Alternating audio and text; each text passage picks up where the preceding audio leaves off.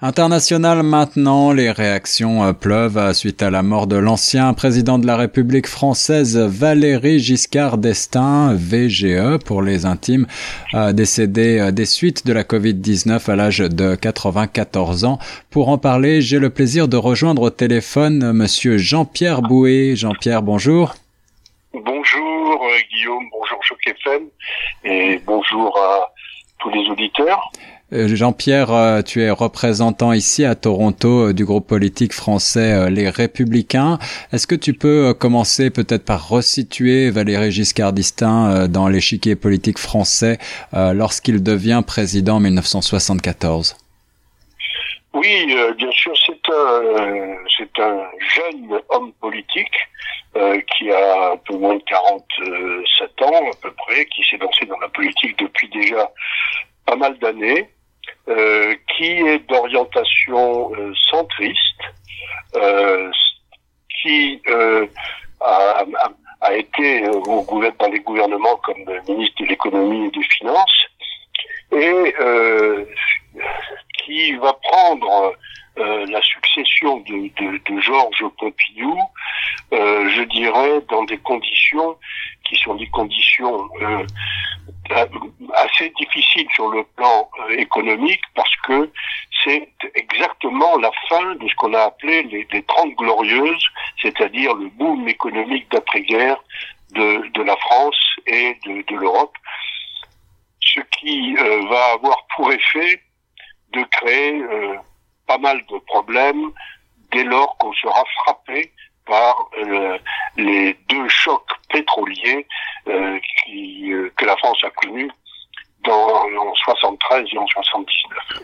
Absolument, ces deux euh, chocs pétroliers qui vont marquer donc la fin des, des, des 30 glorieuses et puis le début d'une période plus difficile économiquement et du point de vue du chômage en France.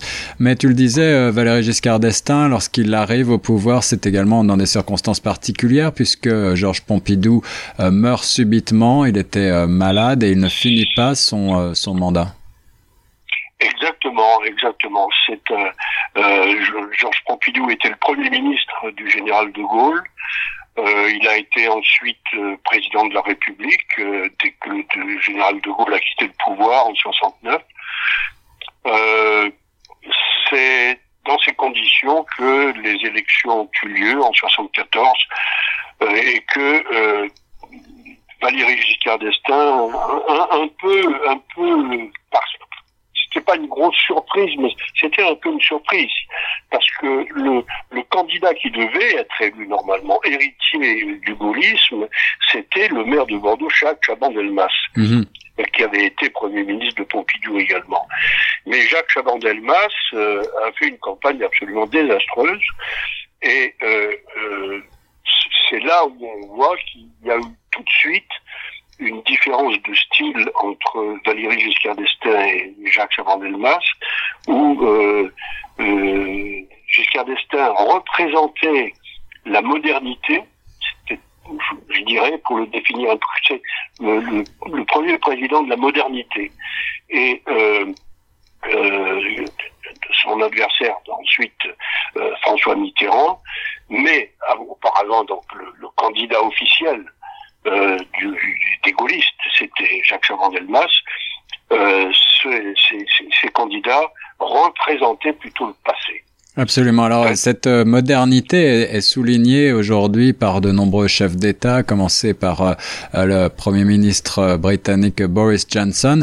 Qu'est-ce qui fait la modernité de Valéry Giscard d'Estaing, outre le fait que ce soit à l'époque le président de la République française le plus jeune? Euh, Quelles sont les grandes mesures qu'il a prises et qui restent aujourd'hui importantes?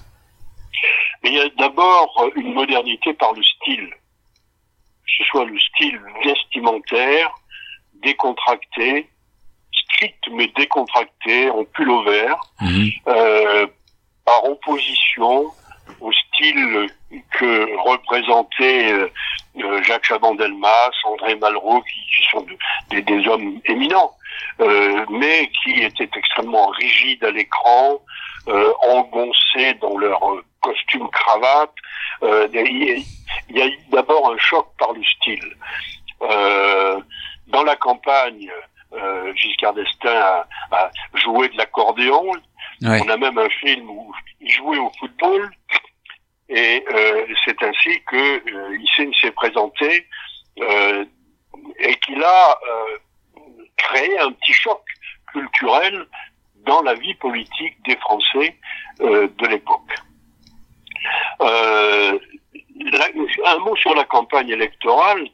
Euh, C'est-à-dire la campagne électorale s'est traduite en particulier par cet affrontement entre François Mitterrand et, Valéry Giscard d'Estaing dans un débat qui est resté historique où euh, euh, Giscard d'Estaing euh, dit à Mitterrand qui parlait de la générosité des socialistes, etc., et qui lui a dit euh, vous n'avez pas le monopole du cœur.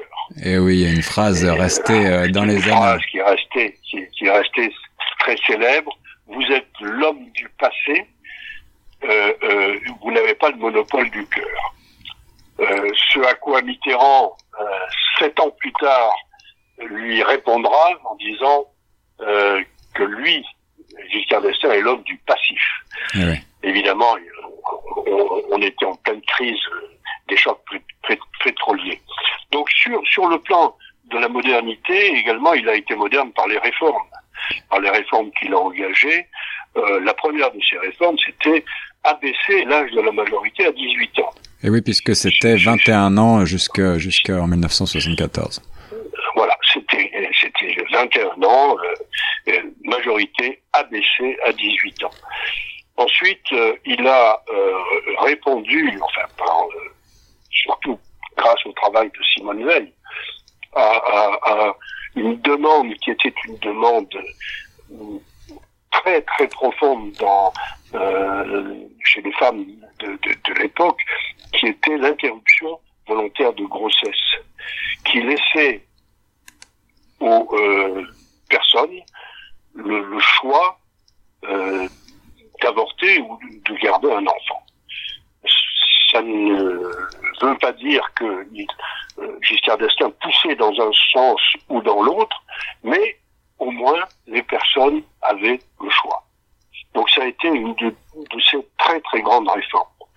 Il y a eu aussi sur le plan de la relation entre époux le divorce par consentement mutuel, eh ce qui ne se faisait pas. Une grande révolution encore une fois.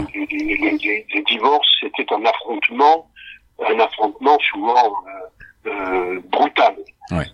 Euh, à partir de, de, de Giscard, le, divorce est par consentement mutuel.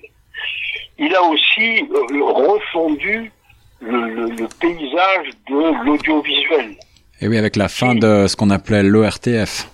avec la fin de l'ORTF, exactement. Qu'est-ce que c'était l'ORTF Bien, il faut bien le reconnaître, euh, c'était un, un, un, ensemble de, de médias télévisés, qui étaient au service du pouvoir en place. C'est ça. Donc, ce qui a été très utile, d'une certaine manière, au moment des grandes, de la grande crise euh, qui a eu lieu euh, au moment euh, en 58 avec la prise de pouvoir du général de Gaulle pour essayer de calmer un petit peu tout ça, ce qui était ce qui était utile. Je vois mal comment on aurait pu envisager des, des, débordements, des contre-pouvoirs, mais qui ne l'étaient plus en 74. Et euh, Giscard d'Estaing a changé tout ça. Il a euh, arrêté avec le RTF et a permis une plus grande liberté euh, de non-intervention, dans la non-intervention de l'État, une plus grande liberté de l'audiovisuel. Il a aussi, sur le plan des, réformes, il a euh, permis un grand développement du TGV qui avait été commencé sous Pompidou. Oui, oui. Et puis peut-être qu'on oublie trop de le rappeler, mais il a été à l'origine de la naissance du fameux musée d'Orsay au centre de Paris, même si celui-ci a vu le jour sous son successeur François Mitterrand. Oui, c'est vrai, c'est vrai, tout à fait. Euh, donc, euh, et, sur le plan européen, euh, Giscard était un, homme euh, né dans l'Europe et qui voué une passion pour l'Europe. Oui.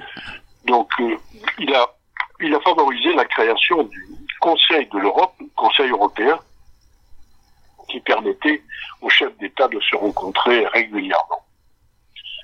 Donc euh, voilà pour résumer un peu toutes les, euh, les réformes euh, de, la modernité de Giscard d'Estaing.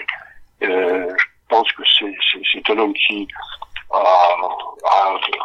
a injustement été attaqué à la fin de sa vie, mais bon, c'est la politique qui est assez bon et quelquefois c'est très très mauvais côté. Oui, alors on va passer sur la fin de son septennat et, et, la fameuse affaire des diamants euh, qui est liée donc à, au président euh, centrafricain euh, Bokassa et qui lui a probablement valu euh, de ne pas être réélu en 1981 face de nouveau à, à François Mitterrand.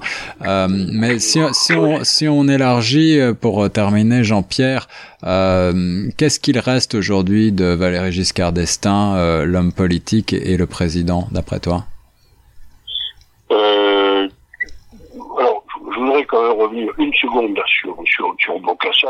Il faut, il faut bien voir que c'est une vengeance personnelle de Bokassa. Ouais. Euh, euh, Giscard d'Estaing a mené une opération de 79, de 79 à 81 euh, pour déposer Bokassa, pour l'enlever. Mm Bokassa était, était, un dictateur horrible, ouais. Qui s'est vengé, à sa manière. Euh, est-ce que, est-ce que euh, euh, il aurait gagné sans, sans ça L'histoire ne peut pas le dire puisque c'est du passé.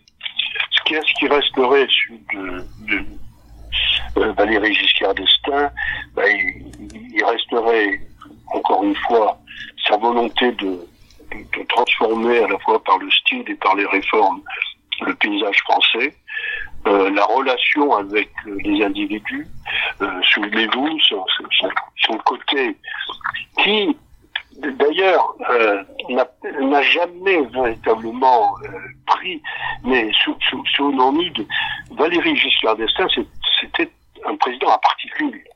Donc, qui a voulu se rapprocher du peuple dont on disait qu'il était éloigné. C'est la raison pour laquelle il, il a invité des éboueurs à l'Élysée pour le petit déjeuner. Ouais, ouais. Il s'est invité chez des gens également. Oui. C'était télévisé. Euh, il a même préparé ce qu'il appelait les œufs, ce qu'on appelait les œufs Giscard, euh, c'est-à-dire des, des, des, des, œufs brouillés. Donc il a essayé de, de, se rapprocher le plus possible du peuple, euh, pas nécessairement avec succès. En Et, effet. euh, ce qu'on ce qu'on retiendra, à mon avis, de lui, c'est ses réformes, c'est euh, son style euh, nouveau et euh, sa volonté de faire progresser l'Europe, non pas dans la supranationalité, mais dans le respect des nations. Et, sur cette page européenne, euh, à l'âge de 75 ans, en 2001, il est euh, choisi pour superviser la rédaction d'une constitution européenne qui va finalement euh, rester à l'état embryonnaire puisqu'elle est rejetée par référendum en 2005. Je crois que c'est également un, un, échec important pour Giscard. oui, oui, mais disons que les, les, les, temps entre 74 et 2005 sont très différents. Sont très différents. On, on, on, est en 2005 au moment où on voit tous les inconvénients de la mondialisation, alors que euh, en 74, euh, de 74 à 81, on, on, commence cette mondialisation. On commence à développer cette mondialisation qui devient un peu le miracle et l'Europe, c'est un peu c'est un peu l'aboutissement de, de, cette première mondialisation à l'échelon européen et puis à l'échelon international euh, par la suite. Mais euh, je, crois qu'il y a, il y a une, une, différence entre les deux euh, et je ne suis pas sûr que euh, par la suite Giscard d'Estaing n'aurait pas retrouvé le chemin des, des, des, euh, des nations du moins d'un équilibre entre les nations et, et, l'Europe. Euh, je ne pense pas qu'il est milité pour une Europe supranationale euh, dans les années 74. Merci Jean-Pierre Bouet pour euh, ces réactions suite à la disparition de Valéry Giscard d'Estaing hier. Euh, le premier président moderne, comme le titre aujourd'hui le journal Le Monde. On reste sur les ondes de choc FM 105.1.